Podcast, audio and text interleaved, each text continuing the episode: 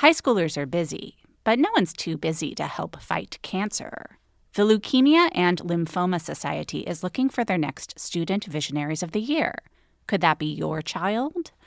High schoolers who participate in this seven week philanthropic leadership development program gain valuable life skills like project management, communication, financial literacy, and entrepreneurship.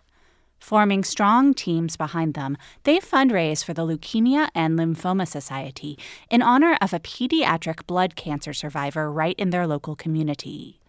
Most importantly, this campaign is an opportunity for high schoolers to engage in meaningful work within their community and make a real impact on the lives of blood cancer patients and their families. Sound like something your child might be interested in? You can learn more about Student Visionaries of the Year or even nominate a student at lls.org slash students.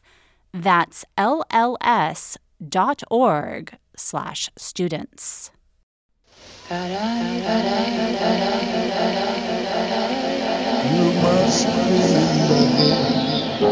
You must remember a kiss is just a kiss, a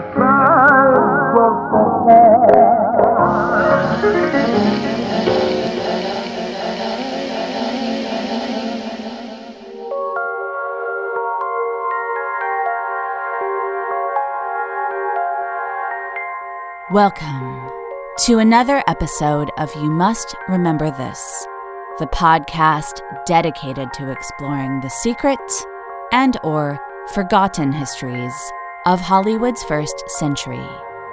I'm your host, Karina Longworth, and this is another episode in our ongoing series, Fake News Fact Checking Hollywood Babylon.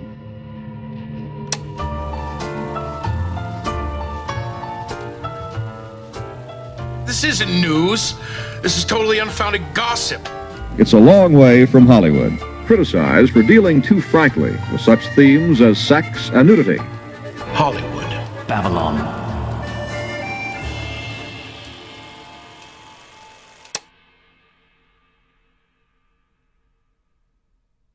In the first half of this season, we had special celebrity guests reading from the pages of Hollywood Babylon.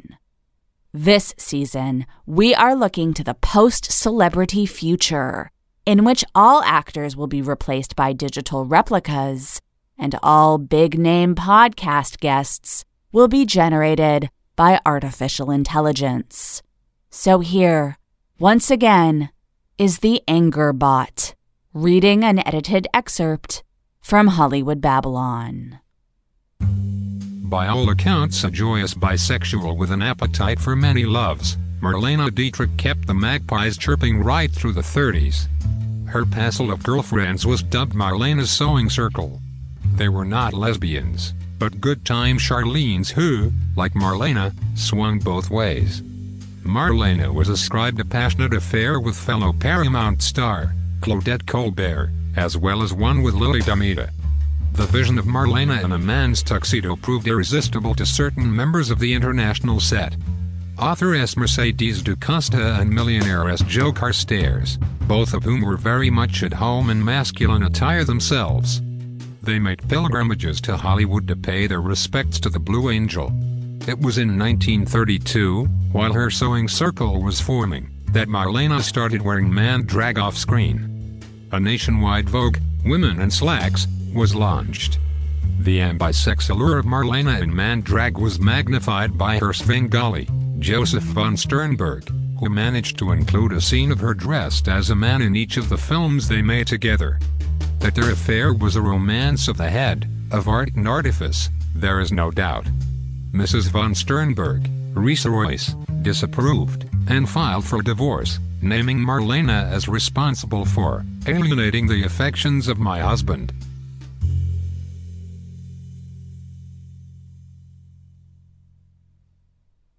Anger's main claims here are that Marlene Dietrich had affairs with Claudette Colbert and Errol Flynn's wife Lili Damita, that Mercedes de Acosta and Joe Carstairs came to Los Angeles specifically to meet Dietrich, and that Dietrich's affair with director Josef von Sternberg prompted his wife to file for divorce.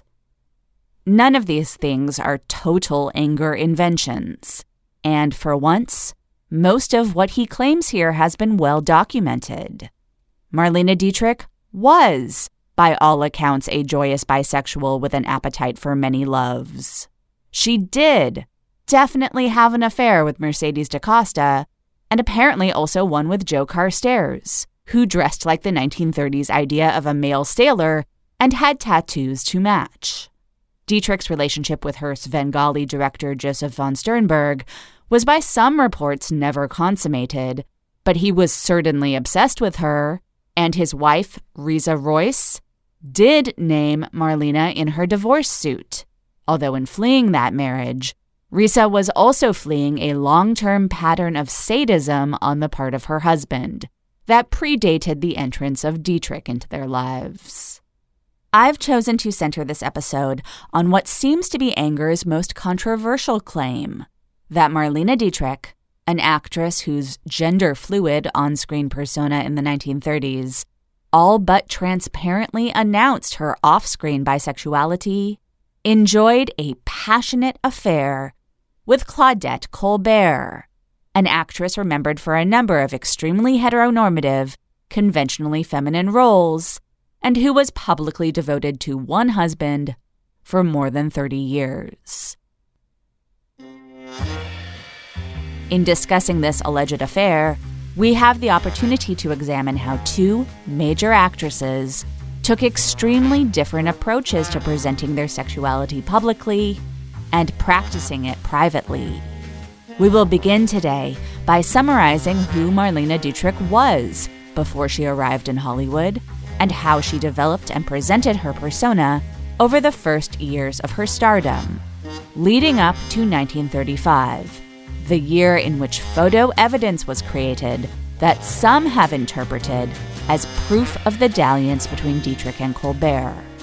Then, we will go back to trace Colbert's career and relationships, exploring the possibility of the Dietrich affair, and putting it into the context of Colbert's life. Join us, won't you, for the story of Marlene Dietrich and Claudette Colbert.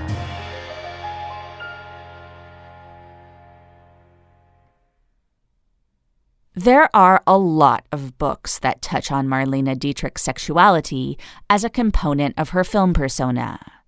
The one book that I've read that is almost solely about Dietrich's sex life and the sex lives of Greta Garbo, Tallulah Bankhead, and other women who loved women in 1930s Hollywood and New York is called The Girls. This book is what I'll call a work of informed speculation. The author, Diana McLellan, takes facts and rumors and creates imaginative bridges between them. Reading it, you get the sense that if the author found any scrap of evidence as to a lesbian affair enjoyed by Dietrich with a star as big as herself, she would have inflated that scrap into a full fledged narrative. Certainly, there are parts of the book where she seems to be doing this about Dietrich, and even more so, Garbo. It seems worth noting that this book does not discuss an affair or even a meeting between Dietrich and Claudette Colbert. It makes no mention of Colbert in the context of bisexuality or lesbianism. Other folk tales that have become perceived as fact through constant retelling do make it into this book, but there is nary a mention of even rumors that Dietrich had even the briefest of dalliances with Colbert. It seems like there just wasn't enough there to even hang an embellished narrative on, at least at the time of publication in the year 2000. As we'll see, some information, not evidence exactly, but information, would come out, so to speak, very shortly after. This show is sponsored by BetterHelp. I frequently have this experience in therapy where I tell my analyst something that is happening or happened with someone else, and they ask me how I feel about it. And then they ask me if I have told the person in question how I feel. And a lot of the time, my answer is nope, because just telling the analyst is kind of enough. We all carry around different stressors, big and small. When we keep them bottled up, it can start to affect us negatively. Therapy is a safe space to get things off your chest and to figure out how to work through whatever is weighing you down.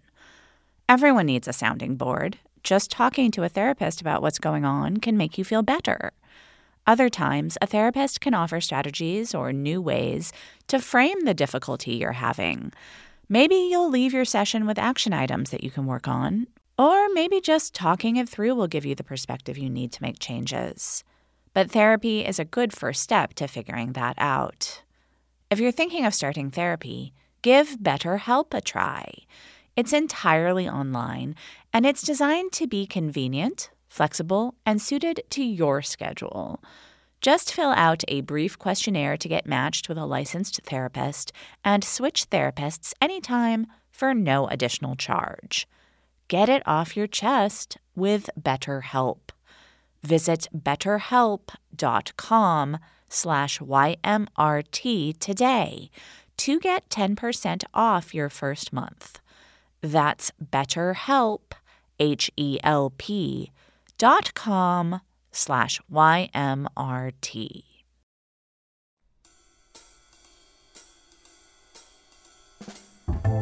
Marlene became an international star thanks to her collaboration with director Josef von Sternberg, an Austrian who grew up between Vienna and New York City and had risen from working at a lace factory to being well regarded as one of the most creatively distinctive directors of the late silent era.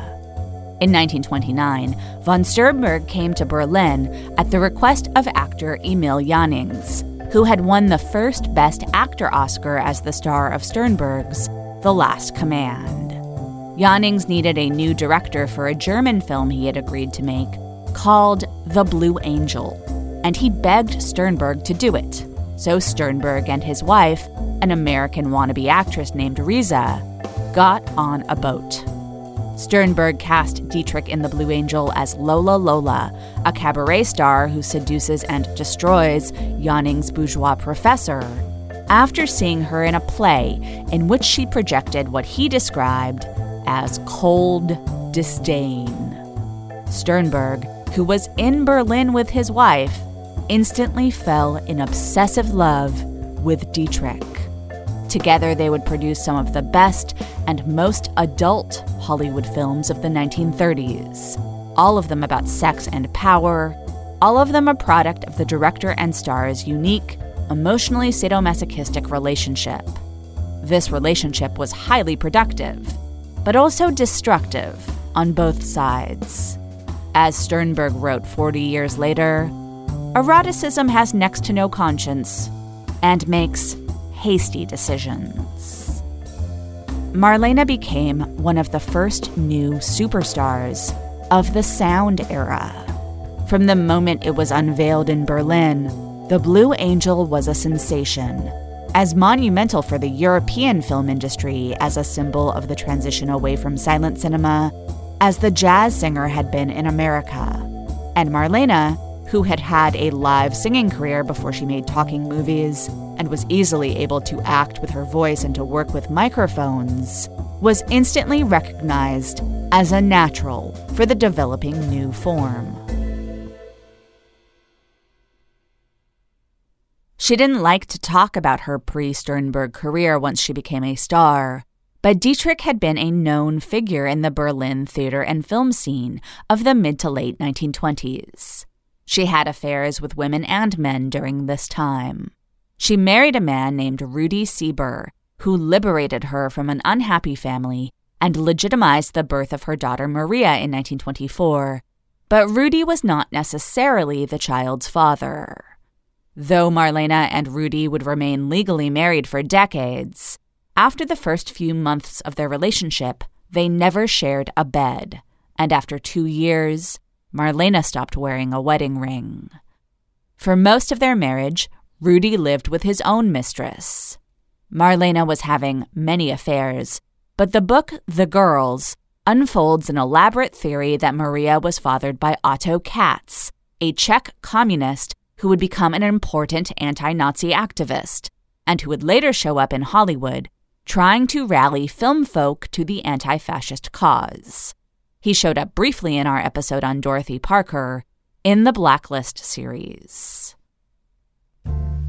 After shooting The Blue Angel in Berlin, 28 year old Marlene was brought to Hollywood by Paramount to continue her collaboration with von Sternberg in films made for the American market.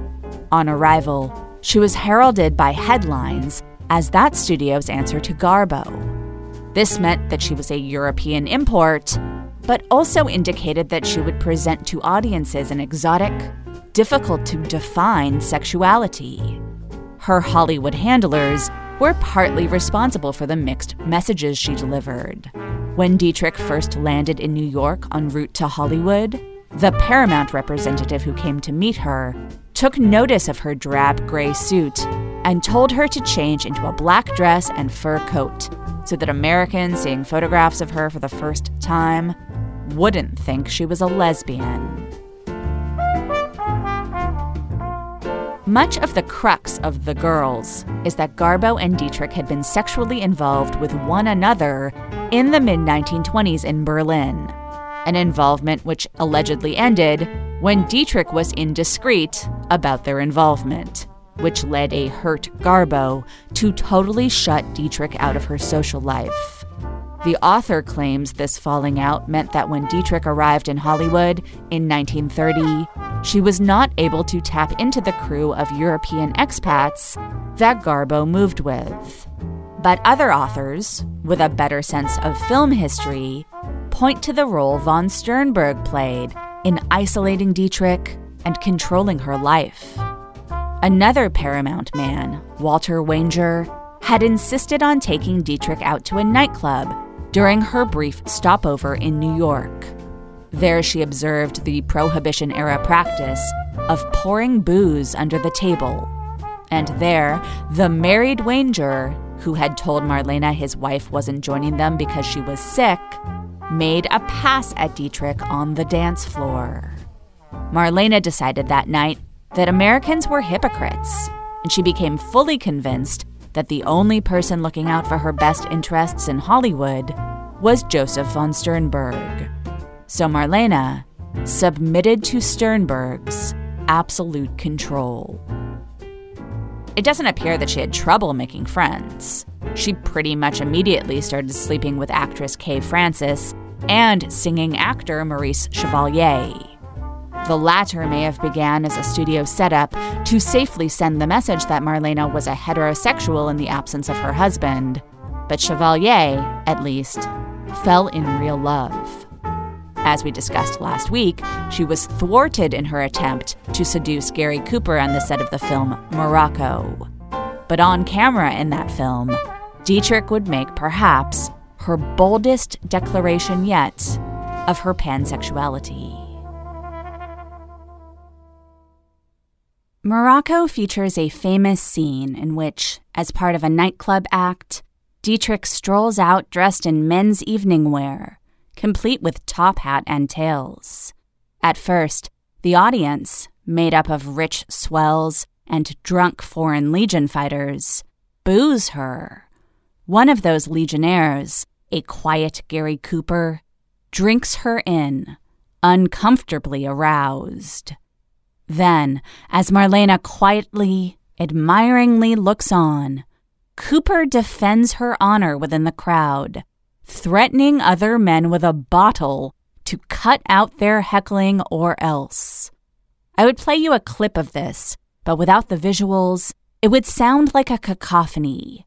Von Sternberg, worried about his actress's thick German accent, deliberately directed Morocco as though it was a silent film with some dialogue but much of the story was conveyed through imagery.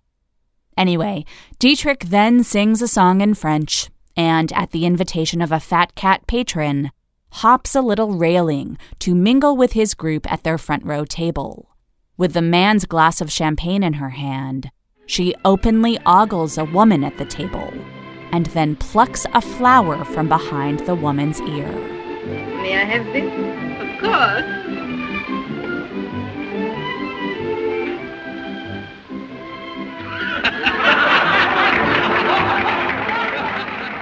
The laughter you hear from the crowd is in response to Morocco's most famous provocation. After Marlene takes the woman's flower, Dietrich plants a playful kiss on the young lady's mouth. With this, she wins over the largely male crowd, who now feel liberated to see her drag show as a joke and to not be threatened by it. And in future scenes of the movie, Dietrich will be dressed in conventional feminine attire, often with her miles of legs out for the ogling. But the sexual politics of Morocco only get more complicated and dangerous. Dietrich's Amy Jolly has a rich man who wants to marry her to liberate her from the supposedly demeaning world of the cabaret.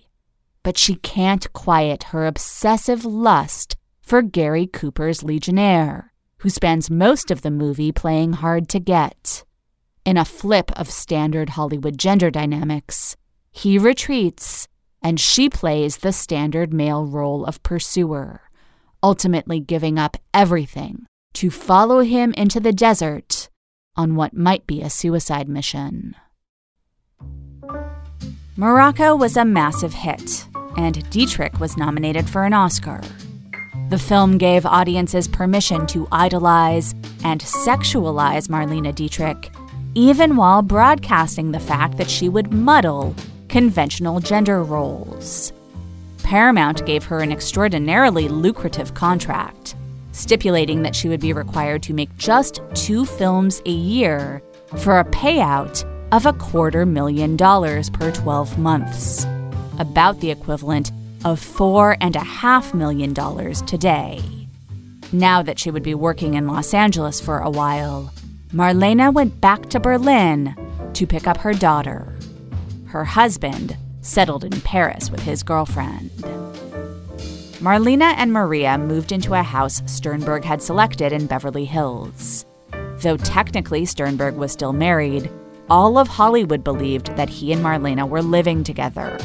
And photographic evidence suggests that the director spent a lot of time at Marlene's house and functioned as a sort of surrogate dad for Maria. But there are disputes as to the actual nature of the Dietrich Sternberg relationship, particularly in terms of sex. She seems to have enjoyed playing a domestic slash mothering role to some extent, and he definitely seems to have gotten something out of her withholding and denying his sexual satisfaction. During this period, no one was able to contact Dietrich without going through Sternberg, and he forbid her from going to Hollywood parties or nightclubs such as the Cocoanut Grove unless she had to for publicity purposes. Dietrich would, for the entirety of her life, believe having ceded her freedom to define herself to Sternberg was worth it.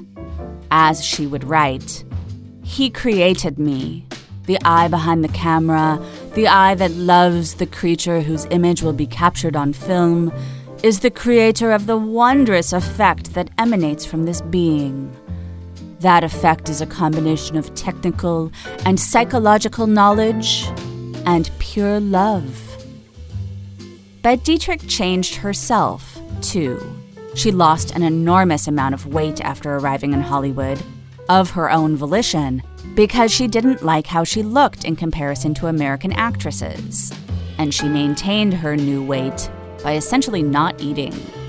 And she absorbed everything Sternberg did, technically and creatively, to mold the way she looked on camera, to the point that she would instruct future directors how she should be lit. The bond between Dietrich and Sternberg was so public that Sternberg's wife, Riza Royce, couldn't help but respond.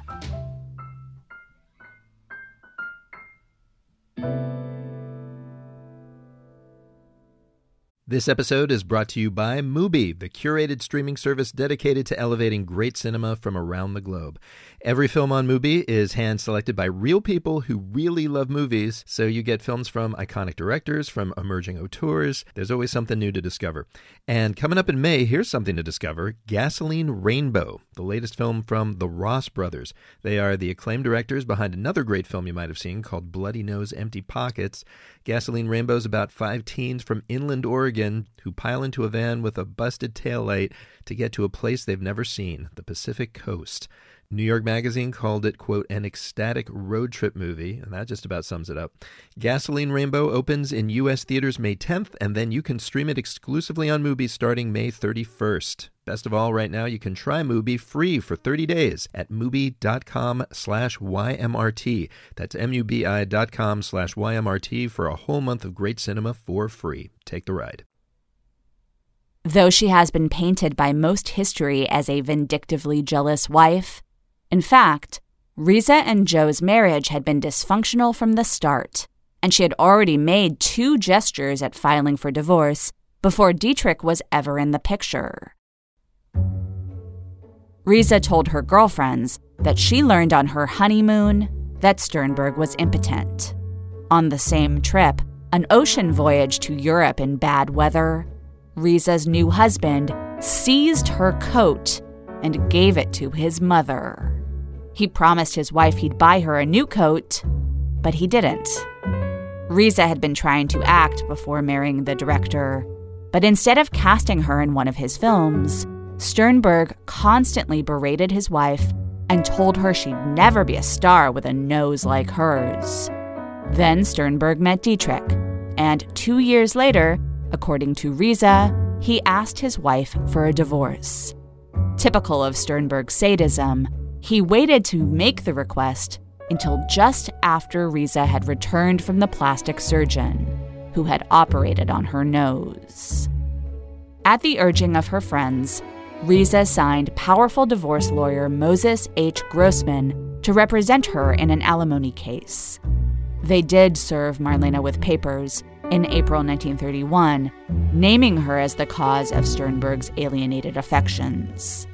Riza was asking for $500,000 in her alienation of affection suit, which specifically charged that Mr. von Sternberg had allowed Miss Dietrich to use his charge accounts and that he paid her rent, both of which was true, and another $100,000 in a libel suit, which charged that Dietrich had disparaged Riza as an undutiful wife in an interview with an Austrian newspaper a charge I can't prove, and which I haven't seen evidence that anyone else tried to. But these secondary suits were only made public because Riza had to take Sternberg to court in August 1931 because he had failed thus far to pay alimony, and in fact said he would refuse to do so unless Riza dropped the cases involving Dietrich. Through her attorney, Dietrich implied that she believed the suits were part of Riza's attempt at extortion to force Sternberg's hand in the financial settlement. Obviously, by now, it had turned into an Ouroboros. Ultimately, Sternberg would be fined $200 by the court, and Riza would collect just $150,000, plus a quarter of Sternberg's art collection, which would turn out to be much more valuable. Though Sternberg was now single, he and Dietrich did nothing to legitimize their relationship. If anything, 1932 would be the year in which they would start to break apart. Facing a severe depression related slump, Paramount began the year desperate for a hit, and they asked Sternberg to concoct a film for Dietrich that they could sell to the working class female audience. The result was Blonde Venus an insane work of depression exploitation in which Marlene would play the mother to a young boy and wife of a crippled scientist who goes to work in a nightclub in order to support her family. In one of the most um, memorable scenes in any Marlene Dietrich film, she performs a cabaret act in a gorilla suit, which she strips off piece by piece then puts on a white afro wig to sing a song about voodoo. She does all of this in front of a chorus line of anonymous black dancers carrying spears and shields. Or they're what look like anonymous black dancers. As far as I can tell, these performers were not credited by name, and no one documented at the time whether they were actual black women or white dancers in full body makeup, which some writers have inferred them to be. Either way, it's not what we would today call a woke look. In the audience watching this number is Marlene's character's future sugar daddy, played by Cary Grant. But when her husband finds out how his wife is paying for his medical treatments, she's forced to go on the lam and ends up journeying through the Depression South, moving down the country vertically as she moves towards her own rock bottom.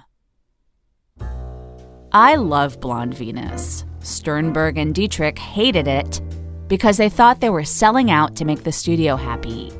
And then the studio wasn't even happy because critics were disgusted by the movie. New York Times reviewer Dwight MacDonald called it perhaps the worst ever made, and audiences didn't go see it. As a result, Sternberg refused to make the next film Paramount set for Marlene, Song of Songs, and she was forced to work with a new director, Rouben Mamoulian. She also had an affair with her co star, Brian Aherne, and another with her female co star in Shanghai Express, Anna May Wong, and also that year reportedly rekindled things with Maurice Chevalier. Sternberg's dominance had clearly slipped. After that, Marlene went to Europe, and a love-sick Sternberg wooed her back with the promise to cast her in a film about Catherine the Great.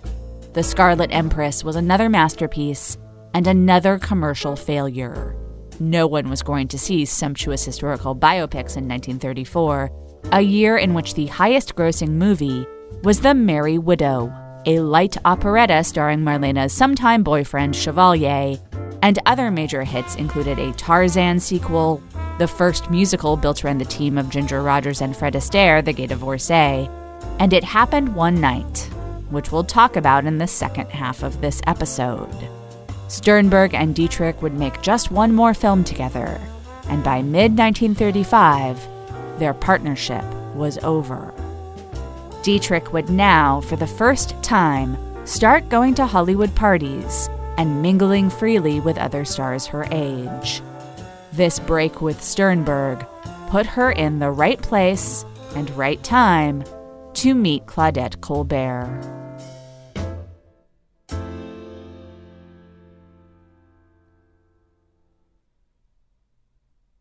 Claudette had been dubbed Legs Colbert by columnist Walter Winchell way back in the late 1920s during her years on Broadway. During this time, Colbert secretly married an actor she appeared in a play with, Norman Foster. She kept the marriage secret because she was afraid of her highly critical mother's disapproval. Colbert and Foster both signed to Paramount, and in 1930, moved to Los Angeles. She worked, but did not become a star until Cecil B. DeMille asked her, How would you like to play the wickedest woman in the world? In the epic The Sign of the Cross, a nude Colbert would be filmed in a bath of milk, a rare glimpse of explicit sexuality on screen, which became one of the most notorious images of the pre code era. On the set of that film, Colbert swiftly discovered the dark side of playing a sexualized character. Her co star was Fredric March. Freddie March was the worst womanizer I ever knew, Colbert said later. His hands had 20 fingers, I swear, and they were always on my ass. Tired of being groped, Colbert finally threatened March that if he continued, she would tell on him. She did, but March didn't stop. He even cupped her butt cheek while the pair were shooting publicity photos. And one of those photos made it into print with the leering caption Freddie March seems to have the situation well in hand. After that, Claudette burst into the Paramount publicity office and demanded approval of all still publicity photographs in which she was featured. This would become standard procedure for stars, but Colbert was the first to get it. She would go on to exert unusual control for her era over how she was photographed, only from the left side, as well as styled and made up. No studio creation was she. Claudette Colbert designed her own look and insisted that it not be deviated from, no matter what part she was playing or what the director or the studio might have in mind. Two years later, Colbert would win an Oscar for starring opposite Clark Gable in the quintessential 1930s romantic comedy It Happened One Night, in which Colbert played a girlish heiress who goes on the lam and ends up falling in love with Gable's brash newspaper reporter. Colbert, still married to Foster but not living with him, had an affair with Gable on set. She finally divorced Foster when she fell in love with a surgeon who she consulted for sinus troubles. Dr. Jack Pressman would remain married to Colbert from Christmas Eve 1935 until he died. To some extent, they lived separate lives. Pressman never accompanied Colbert to movie premieres, but Colbert was devoted to her husband, enough to refrain from affairs while they were married, although she contemplated a few. Okay, quick math. The less your business spends on operations, on multiple systems, on delivering your product or service, the more margin you have and the more money you keep. Obvious. But with higher expenses on materials, employees, distribution, and borrowing, everything costs more. So, to reduce costs and headaches, smart businesses are graduating to NetSuite by Oracle. NetSuite is the number one cloud financial system, bringing accounting, financial management, inventory, HR into one platform and one source of truth. With NetSuite, you reduce IT costs because NetSuite lives in the cloud with no hardware required, accessed from anywhere. You cut the cost of maintaining multiple systems because you've got one unified business management suite and you're improving efficiency by bringing all your major business processes into one platform, slashing manual tasks and errors. Over 37,000 companies have already made the move. So do the math. See how you'll profit with NetSuite. Backed by popular demand, NetSuite has extended its one of a kind flexible financing program for a few more weeks head to netsuite.com slash remember. netsuite.com slash remember. netsuite.com slash remember.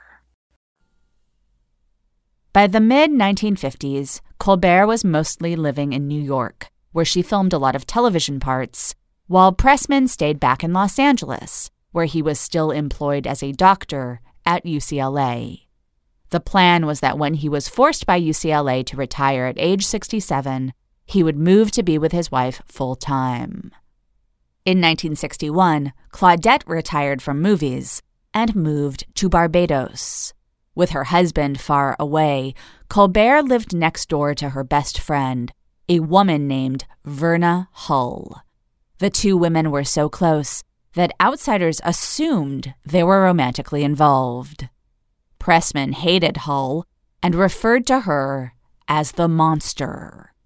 But he allowed his wife to live next door to this monster for six years, while he was mostly elsewhere. In 1967, when Pressman finally retired and moved to Barbados, he was already sick with cancer. Hull and Colbert had a massive falling out while Claudette's husband was on his deathbed, and when he finally succumbed in early 1968, Colbert was devastated. Within a couple of years, she began dividing her time between Paris, Manhattan, and Barbados. She returned to the stage. She got her neck lifted. After Pressman died, Colbert didn't like to be alone, and she would often invite friends to stay with her wherever she was living. In 1984, Helen O'Hagan officially moved into Claudette's two bedroom apartment in Manhattan. O'Hagan was 27 years younger than Colbert, and she categorized their relationship as like mother and daughter. Claudette hadn't been able to have kids. She and Pressman had started trying too late. When Colbert had a stroke in 1993, her surrogate daughter retired early to take care of her. When Colbert died, she left the Barbados estate to O'Hagan, who sold it to David Geffen. Anger is vague in Hollywood Babylon, but his wording implies that Dietrich and Colbert were involved sometime around 1932. This would have been shortly after Colbert's arrival in Los Angeles, while she was essentially estranged from her secret husband, and just as the first cracks in the Dietrich Sternberg partnership were starting to show, allowing the actress to embark on other affairs. So, it's possible. But I think it's more likely that it happened, if it did happen, in 1935 after Dietrich had fully broken with Sternberg and began to mingle freely at events that were photographed for posterity and, more often, publicity. Most gossip about Colbert and Dietrich's supposed affair centers on a photograph taken of the actresses together at a party hosted by Carole Lombard in 1935 at an amusement park then set up on the Venice Beach boardwalk. The photo shows the two actresses posed on a slide together, Claudette holding Marlene's legs around her own. According to a gossip reporter on the scene, actresses shed their glamour at the event by dressing casually. Marlene Dietrich, it was noted, took the fashion trend of trousers one step further by wearing shorts. Shorts are not my forte, Colbert was said to have said before she, quote, seized Miss Dietrich, and the two went down the shoot the chute together. It would not have been unheard of for the writer of a story like this to invent quotes to match the photo spread. Both women appear to be laughing in this photograph, but they don't appear to be moving, meaning they might have been posed in this position by the photographer, as one friend of Colbert's would claim after her death. That friend added, Anyway, Marlene and Claudette didn't even like each other. Dietrich described her as that ugly Claudette Colbert, so shop girl French. This quote appeared in a Vanity Fair article published a few years after Colbert's death, which reprinted the photograph across a full page.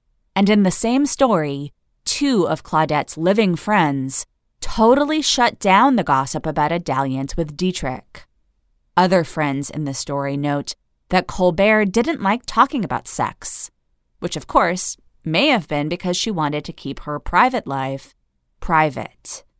But the primary idea delivered in the piece by people who knew her is that after her 20s, she really had no sex life to speak of. As one friend recalled, Claudette loved to flirt with men, but she liked women for companionship. The women in Claudette's life were never lovers, they were more like ladies in waiting. Claudette was always curious about everyone else's sex life, but for her it was like listening to fairy tales. I wondered whether it wasn't to compensate for the fact that there was really nothing going on in her own life. But another friend of Colbert's, Robert Shaw, a gay man who wrote television programs the actress appeared in in the 1950s, said after the publication of the Vanity Fair article that he was, quote, quite sure that Dietrich and Colbert had been intimate before Colbert married Pressman. Shaw also said that after Pressman died, the actress had told her friends to treat Helen O'Hagan, who categorized herself as Claudette's surrogate daughter, the same way they would treat her spouse. Another supposed friend, who went unnamed in a book about gays in Hollywood called Behind the Screen, said that in the days when all of queer Hollywood used to congregate at George Cukor's house, quote, it was taken for granted that she was gay, or at least not conventionally straight.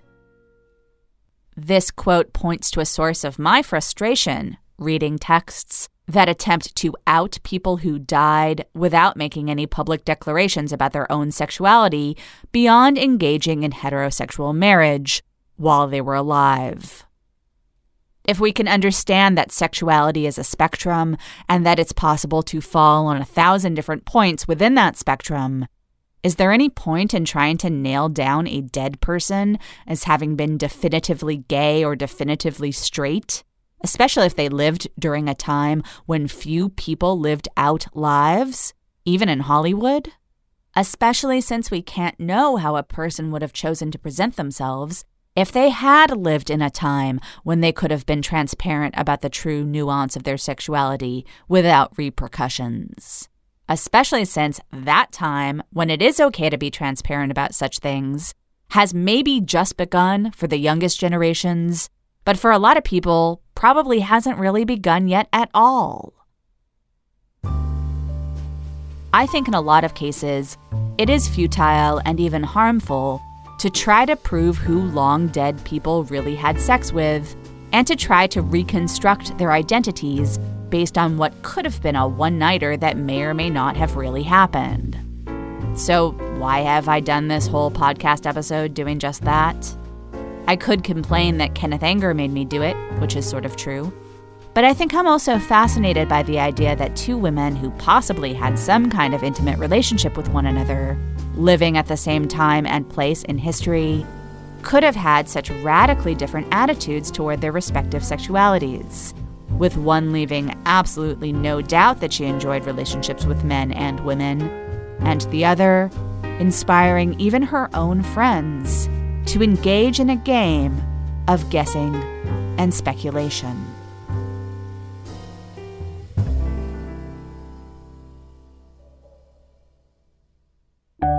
Thanks for listening to You Must Remember This. Today's episode was written, narrated, and produced by Karina Longworth. That's me. Our research and production assistant is Lindsay D. Schoenholtz.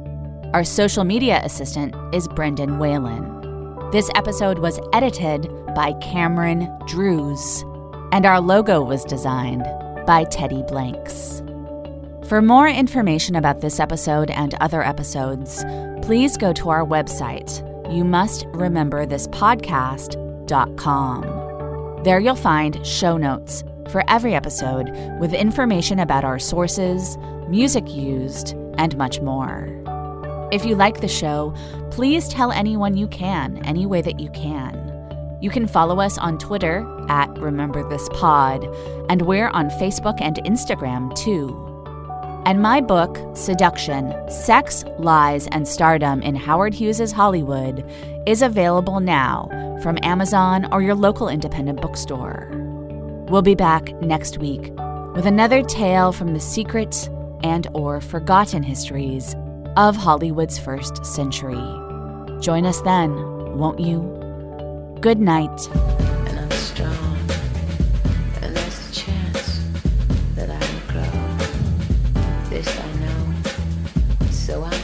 Looking for